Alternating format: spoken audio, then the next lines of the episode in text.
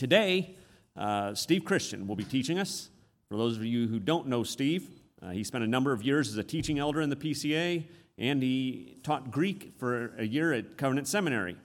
Uh, he's been active in lay ministry for some time and recently retired to Clarksville to be near his daughter Emily Tregesser and her family. Steve, we really appreciate your filling in at the last moment, and I look forward to hearing what God has for us through you today.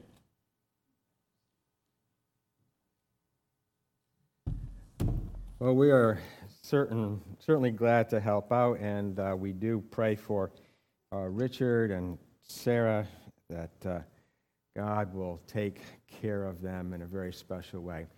Um, before we look at uh, God's word this morning, let's just turn to Him and ask for His blessing upon our time.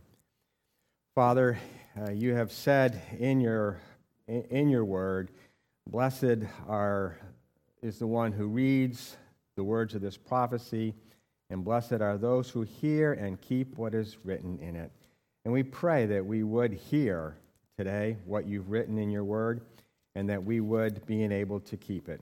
And we ask in the name of our Lord Jesus Christ. Amen. A number of years ago, I took a um, young adult group from our church on a winter weekend retreat to uh, World's End State Park in the uh, Pocono Mountains in Pennsylvania. And I had arranged for a college buddy of mine who had become by that time uh, a Christian counselor to be a speaker for the weekend. And we had rented uh, ahead of time three cabins uh, one for the men, one for the women, and then a smaller one for Bill and me. And they were advertised as rustic cabins, and you know what rustic means. It means no frills, it means floor, four walls, a roof, bunks, and a wood burning stove. And so we car caravaned up to uh, World's End State Park, and as we started going up into the uh, Pocono Mountains, the snow started coming down, as did the temperature. And the only thing that I can remember from that weekend is that in the middle of the night, Bill and I woke up at about the same time and said, Man, is it cold in here? It is really freezing in this cabin. And what had happened is that our fire had gone out. I mean, it was just dead and we didn't have any more firewood. We had to uh, kind of get dressed and all bundled up and go over to the men's cabin and sleep on the floor over with them. Uh, and that's kind of the way it is with rustic cabins. When the flame goes out, you got to leave. That's just the way it is. The flame goes out and you're gone. And that's kind of similar to what we're going to see here in this uh, passage in Revelation chapter 2, and that is that when the, the fire of the love of a local congregation is extinguished, Jesus just very well may leave. And it's a warning that he gives to us, it's a warning that we need to hear as a congregation. So let's read um, these verses, Revelation chapter 2, verses 1 through 7. To the angel of church in Ephesus, write, the words of him who holds the seven stars in his right hand, who walks among the seven golden lampstands. I know your works, your toil, and your patient endurance, and how you cannot bear those who are evil, but have tested those who call themselves apostles and are not, and have found them to be false. I know you are enduring patiently and bearing up for my name's sake, and you have not grown weary. But I have this against you, that you have abandoned the love you had at first. Remember, therefore, from where you have fallen, repent and do the works you did at the first. If not, I will come to you and remove your lampstand from its place, unless you repent. Yet this you have you hate the works of the Nicolaitans, which I also hate. He who has an ear, let him hear what the Spirit says to the churches. To the one who conquers, I will grant to eat of the tree of life, which is in the paradise of God. Now, in chapter 1 of the Revelation, John is instructed to write to the seven churches, and then they're named. And, and if you have ever read uh, Revelation 1 through 3, you know what their names are. And the letter that he wrote to the seven churches is the entire book of Revelation. And you can see that from looking at chapter 1 and then at the end in chapter 22. But within that entire letter to the seven churches, he includes seven messages or oracles, each one directed specifically to one of those seven churches and to the needs of that particular church. And this particular oracle is directed to um, the church at Ephesus. Now, these messages or oracles, they follow a very, very similar pattern all the way through it. All seven of them are, are very much alike in their structure. And in fact, it, you know, the passage practically outlines itself. And you can see the outline there if you've printed off your bulletin. You have a description of the Son of Man, because it's the Son of Man who uh, appeared to John in chapter 1 and gave him uh, the direction to write and to um, put down on, on, pap- on papyrus what it was that he saw. There's a description of the Son of Man. Then there's a commendation for the church and what they're doing right. And then there's a rebuke uh, for you know things that they could do better. Uh, that's followed by uh, commands and warnings and uh, you know how they can make things right after this. And that's and it ends with a promise to the overcomer. And all seven letters have that basic structure. Some of them, a couple of them miss the commendation, a couple of them miss the rebuke. But for the most part, that's the same uh, structure to every single one of those oracles um, in the chapters 2 and 3 of the book of Revelation. And what we want to see this morning from this message to the church in Ephesus is this that the Son of Man, who always walks with us, calls us to repent when our love falters, so that we may always walk with him. Uh, let me repeat that. The Son of Man, who always walks with us, calls us to repent when our love for him falters, so that we may forever walk with him. So let's look, uh, first of all, at the description of the Son of Man, and that's in verse 1. Uh, the words of him who holds the seven stars in his right hand, who walks among the seven golden lampstands. In almost all of, in almost all of these messages to the seven churches, the description of the Son of Man is taken from the vision in chapter 1. And you can find the, that description uh, of the Son of Man earlier on in, in chapter 1. And, and so here he says it's the one who holds the seven stars in his right hand and the one who walks among the seven golden lampstands. Now, if you've had any kind of exposure at all to the book of Revelation, you know that there are a lot of images and uh, that are really hard to understand, and some of them border on the bizarre. But these two are a little bit easier. And in fact, in chapter 1, he tells us that the seven lampstands are the seven churches. He just makes that equation right up front so that we know. And a lampstand, though, is not a candlestick. A lampstand is a post with a hook on it, and houses back in those days, of course, didn't have electricity, but they did have lampstands, a post with a hook on them, and so that as you went from one room to another, or how many rooms you had in the house, you could take the lamp and put it from one lampstand to another lampstand within the house. The lampstand didn't give the light, the lampstand just held the lamp or the light, which really, if you think about it, is a good image for the church. Uh, we're not the light, but we are a place for the light to shine from. And then he says, and also in chapter 1, that the stars are the angels of the seven churches. That one's a little bit harder to understand exactly what is meant there. In fact, there are, there's no shortage of suggestions as to what is meant by the angels uh, of the seven churches. Um, but in the end, everybody pretty much comes out at the same point. I kind of think that the angels are some sort of representative or surrogate for the church, that this angel stands for the whole church as a body, as a corporate entity. And, and the way that we can tell that is by uh, some of the pronouns that are used.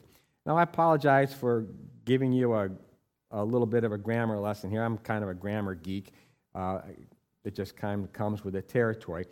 But um, all of the pronouns that are used in the letter to Ephesus, and then all the and most of the letters as well, all of the pronouns are second person singular. Okay? Now, in English, we don't make a distinction between second person singular and second person plural. If I say you, well, then it's not known if I'm speaking to my wife or if I'm speaking to everybody because the singular and the plural are the same you. But it's not that way in Greek, and it's not that way in a lot of other languages. If you took French, you know that there's tu and vous, or German, there's du and sie. And even in the Old English, there's thou and ye. And in the Greek, they make a distinction between the second person singular you and the second person plural you. Every single pronoun in these seven verses, every single second person pronoun in these verses is singular. And so we need to see this letter as being written not to a bunch of individuals, but to a corporate entity, to a body, to a group, to a congregation as the whole. It's written to the angel, but he kind of stands in for the whole group. So we have the image of the, of the Son of Man. He holds the seven stars in his right hand, and he's walking among the lampstands. And this tells us that Christ, the Son of Man, is protecting us and that He's always with us. And here we see what we started out with that the Son of Man always walks with us.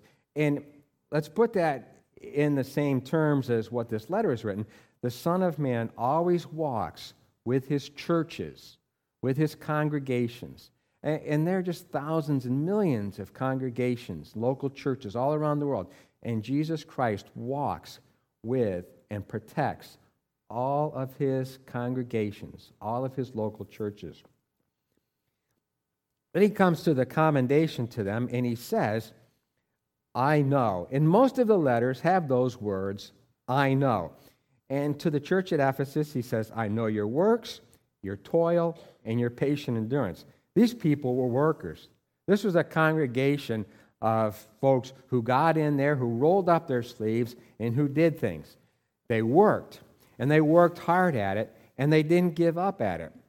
And not only was that the case, but they were very careful about the purity of the church and about the doctrine of the church.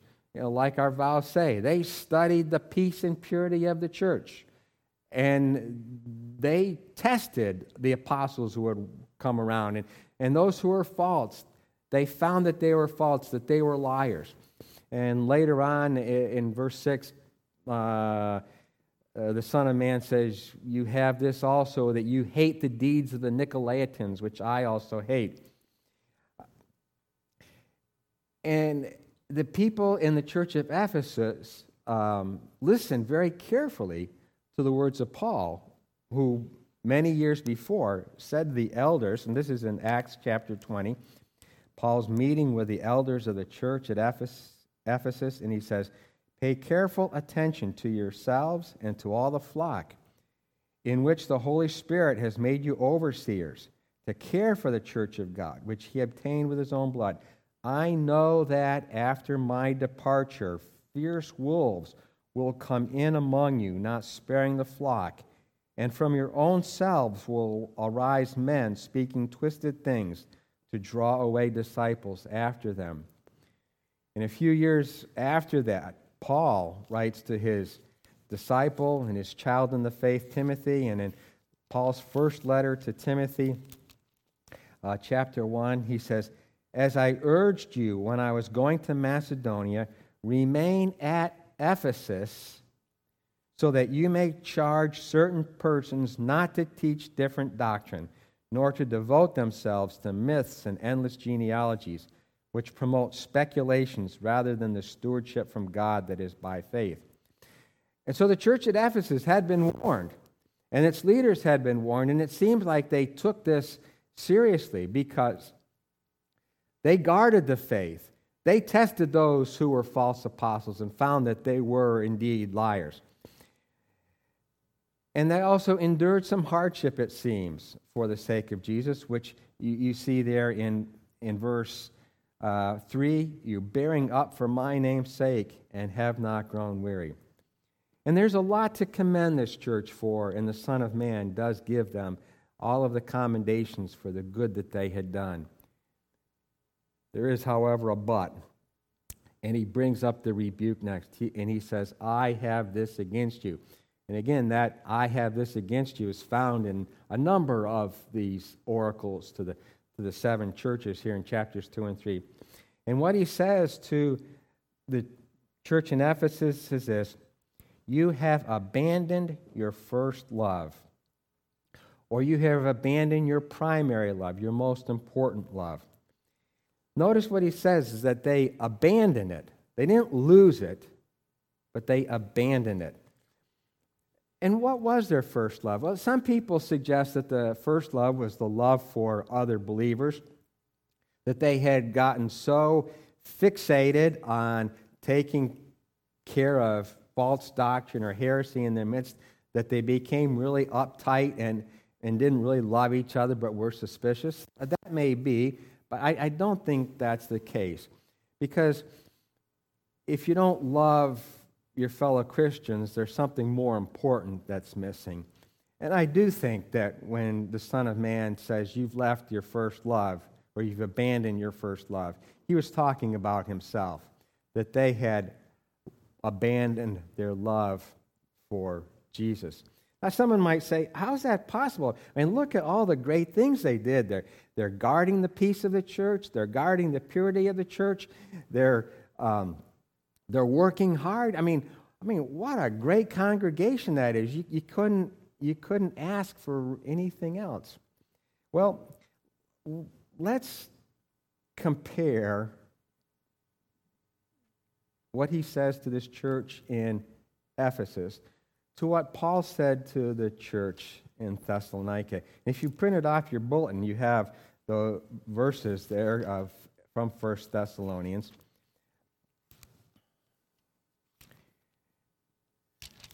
So I'm going to I'm going to give you I'm going to give you my own quick and dirty translation of both of these passages just so that you see what it is that we're trying to compare here. So in Revelation chapter 2, he says, I know your works, I know your labor, and I know your endurance. In 1 Thessalonians, that it's the church in Thessalonica, Paul says to them, Remembering always before our God and Father your work of faith and your labor of love and your endurance of hope those three words are exactly the same in the Greek language your work, your labor, and your endurance. But in Thessalonica, it was not just work, but it was a work of faith. It was not just labor, it was a labor of love. And it was not just endurance, but it was an endurance of hope. And you see, faith, works, work without faith is just self striving and self righteousness. And labor without love is just draining and discouraging and dreary. And endurance without hope is just meaningless, hanging in there by your fingernails. And faith, hope, and love are products of the Spirit.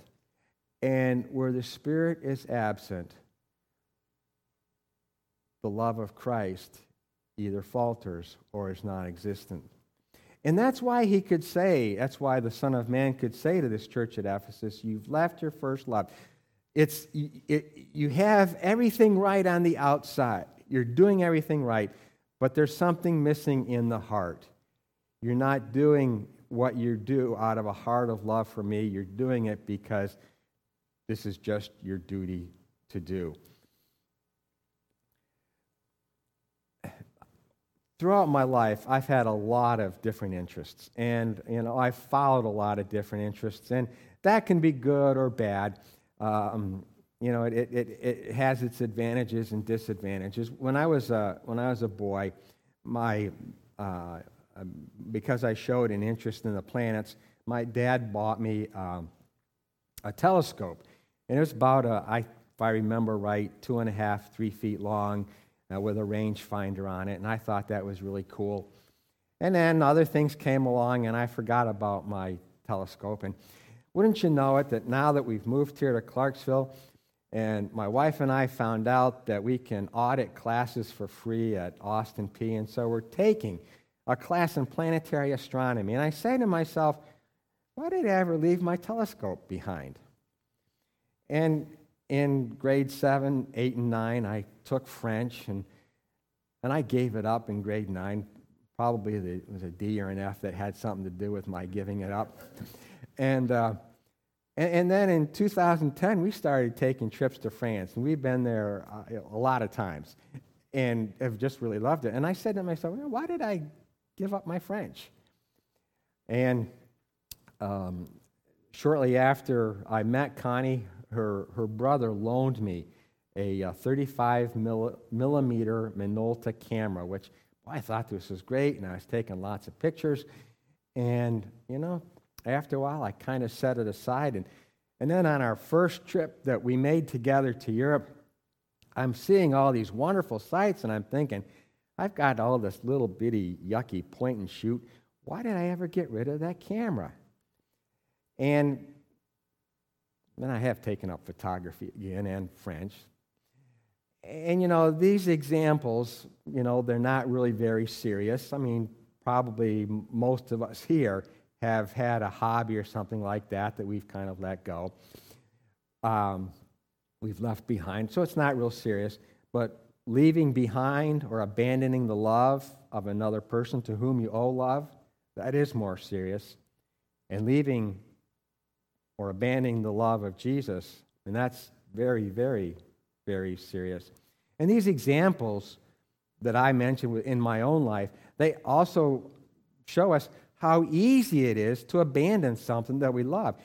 Well, you can abandon some, something just kind of out of unconcern, out of not thinking about it. You don't have to make a conscious decision and say, I am going to leave behind today the love of Christ. You know, I don't, don't care anymore. It can be a very unconscious sort of thing. You gradually drift into it because, you know, there are more interesting things to take your attention, like astronomy or French or photography or even theology. Reformed theology can make a good hobby without there being any love behind it. And so the Son of Man puts his finger on the problem there the church in Ephesus, and he says, You have abandoned your first love. And we need to remember that these messages were written primarily to the congregation as a whole, that they were written to the corporate entity, to the body. And we need to discuss this as a body. We need to discuss this and think about it together. And it, it may be a good thing for the community groups to discuss these questions. Is our work a work of faith? Is our labor a labor of love? Is our endurance an endurance of hope? Because Christ addresses this rebuke not to individuals, but to a church body.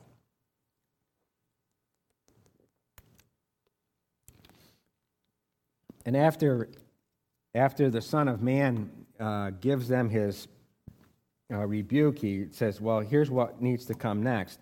So he gives the commands and the warnings. And the, there are three commands there's remember, repent, and do.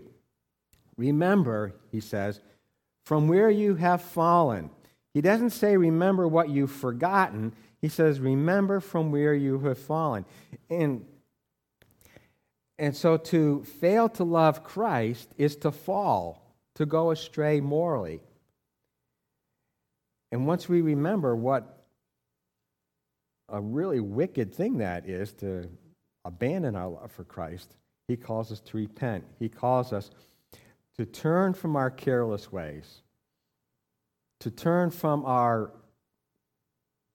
lack of love, to turn from the dying embers or the extinguished flame, and to turn to the mercy of God in Christ.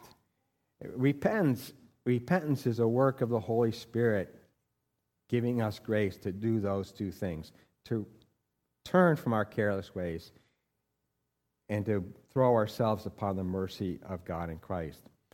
And then do. Now, he says, do the works that you did at first, not just do more works, but do those works which came out of a heart of faith. Do that labor which came out of a heart of love. And endure because you have that hope. And those are, those are the commands. And so here we see the Son of Man who always walks with us calls us to repent when our love for him falters. But if not, he says, but if not, I will remove your lampstand. What he means is that you no longer will be a congregation. You'll no longer be one of my local bodies within the world. You'll just be gone. You will be no more. You'll be dead, useless. And that's really a solemn warning to a local church. He's saying, I will remove your lampstand from its place unless you repent. Uh, one, of, one of my, uh, not one of them, my favorite city in, uh, in France is the city of Lyon. I just, I just love it. It's, it's just the coolest place. And on one of the times that we were there, I was looking down a street that I hadn't looked down before. I don't know why. But I saw down there the unmistakable architecture of flying buttresses, which meant a church. And I thought, boy, I've never seen that one before. Um, let me go take a closer look at it. So I start to go, try to go around it, you know, on the city blocks. Is, I mean, Lyon is a, is a major urban area. So I started going around in a clockwise direction, and as I went around, there's apartment buildings, apartment buildings, apartment buildings, more apartment buildings, and I saw no way to get to it uh, at all. I thought, well, at one point, well, maybe if I went through that locked gate and through the parking lot that the locked gate protects, I might be able to get to the church, but it was a locked gate. And then as I continued going around, I went down a long set of steps because the, the building was built on the brow of a hill, and um, Lyon has some very steep hills in it. And as I got to the bottom, there's a wide open plaza there, and there's a stone wall, probably 20 meters high, and at the top of that, there's a fence. And if I moved back, I could look over and I could see the front of the church building there. But obviously, you know, you know, you can't climb up that stone wall. And as I kept going around, the, uh, the, the uh, ground started going back up, and the wall was getting smaller and smaller until I almost got to where I started. There was a uh, uh, the fence continued, but it was a tall fence, and where the gate was, it had a big big, big chain around it and a padlock on the chain. And the only sign of life there were a bunch of feral cats that were in the garden of this property there. There's just no way to get into it. And if you've ever visited Europe, you know that almost every church, at least in France, is open for people just to walk right in. Eh, you and I both know that the church is not a building, the church is the people. But I have to really believe that with that particular building, there weren't any people either. Maybe a few church mice, mice but no people. And that was a good example, I think, of a church, even though the building stayed, the lampstand had been removed. There's nothing there to show the light of Christ or the light of the gospel. It was just gone. And finally, there's the promise uh, to the one who conquers. Uh, and you see that in, in verse 7. To the one who conquers, I will grant to eat of the tree of life, which is in the paradise of God. Now, to conquer means, at least for, for John here, to conquer means to overcome whatever issue faces that particular church. So in this case, it's to the one who conquers. And it's at this point, I think, that the Son of Man begins to move away from the the body imagery to speak to individuals as individuals, because after all, a body is made up of individuals. And if the church as a body is going to repent, it has to start with individuals. And so he says, to the one who conquers, one who overcomes, I will give to eat of the tree of life. This is the same idea as what we find in the Garden of Eden, where there's a tree of life. And that if they, and God said, if they ate from the tree, they'd live forever and ever. And the tree of life is a wonderful illustration of that promise that we would live forever or have eternal life. And that's promised to the one who conquers, to the one who overcomes. You might think, oh boy, that sounds a little strange. I thought there was faith involved here when it came to eternal life. Um, I just want to click, quickly remind you that um, the book of James tells us that faith without works is dead. And as you read through the letters or these oracles in the uh, chapters 2 and 3 of the book of Revelation, you see a very, very tight connection between faith and works. And you see how they go together hand in hand. And, and, and, and so he's very upfront about this. Yeah, the one who overcomes is the one who has faith, but he's also the one who overcomes and conquers this problem of love faltering or becoming extinguished. Not only will the one who conquers eat from the tree of life, but it's the tree of life in the paradise of God. Uh, about two to three hundred years before Jesus was born, a group of scholars in uh, Alexandria, Egypt, uh, got together to do a translation of the Hebrew Old Testament into the Greek language. And the legend has it that there were 70 of these scholars and that they did it in 70 days. There, may, there may have been 70 scholars, but 70 days, that was probably pushing it. But because of the, the tradition or legend of the 70, this Greek translation of the Hebrew Old Testament is called the Septuagint. And in the Septuagint, the Greek translation, the word paradise is used a lot of times. And every time that our Bible would say, which is translated from the Hebrew, but every time that our Bible would say the Garden of Eden, the Septuagint has paradise. Every single time, bar none. The Septuagint always calls the Garden of Eden paradise. Here's the interesting thing in Genesis, the tree of life was in a garden. If you go to Revelation 22, the tree of life is in the city, in the New Jerusalem, by the river of living water. And what the garden and the city have in common is that both are places where God walks with his people. And so we see that the Son of Man, who always walks with us, calls us to repent when our love for him falters, so that we may forever walk with him. Let's pray. Our great God and our Heavenly Father, may we have ears to hear what the Spirit says to the churches. May we not be deaf. May we not be without understanding, but may we hear and listen and apply. And we ask in the name of and for the sake of our Lord Jesus, the Son of Man, amen.